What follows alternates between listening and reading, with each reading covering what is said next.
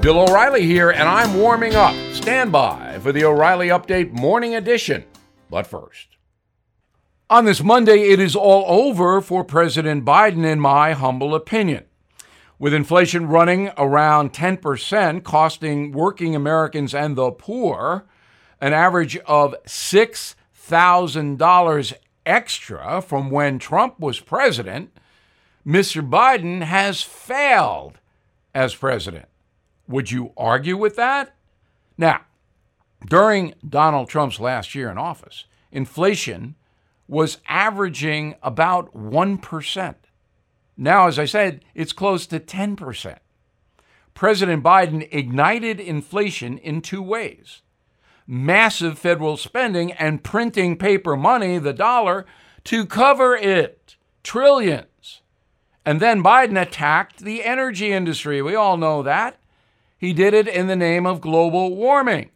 So harvesting of fuel was cut back drastically, and that caused the price of oil worldwide to rise, and that caused the price of gas at the pump to rise, and that lit inflation as all other goods went up in price as well, because they are trucked to the stores and businesses. That is all on President Biden. He didn't have to print the money. He didn't have to attack the fossil fuel industry.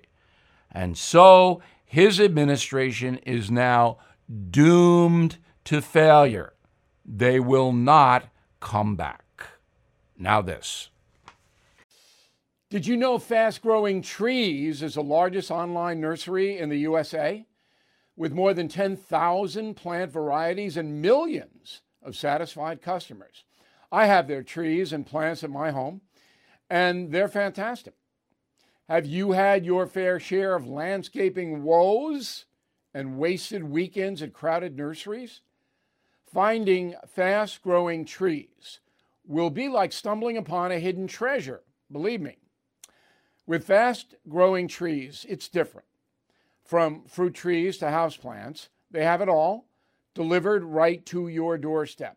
Plus, their plant experts are always available for advice. And here's the best part. This spring, they have up to half off on select plants. And my audience can get an extra 15% off by using promo code BILL at checkout. So please go to FastGrowingTrees.com, use promo code BILL at checkout. That is the Morning O'Reilly Update. More analysis later on.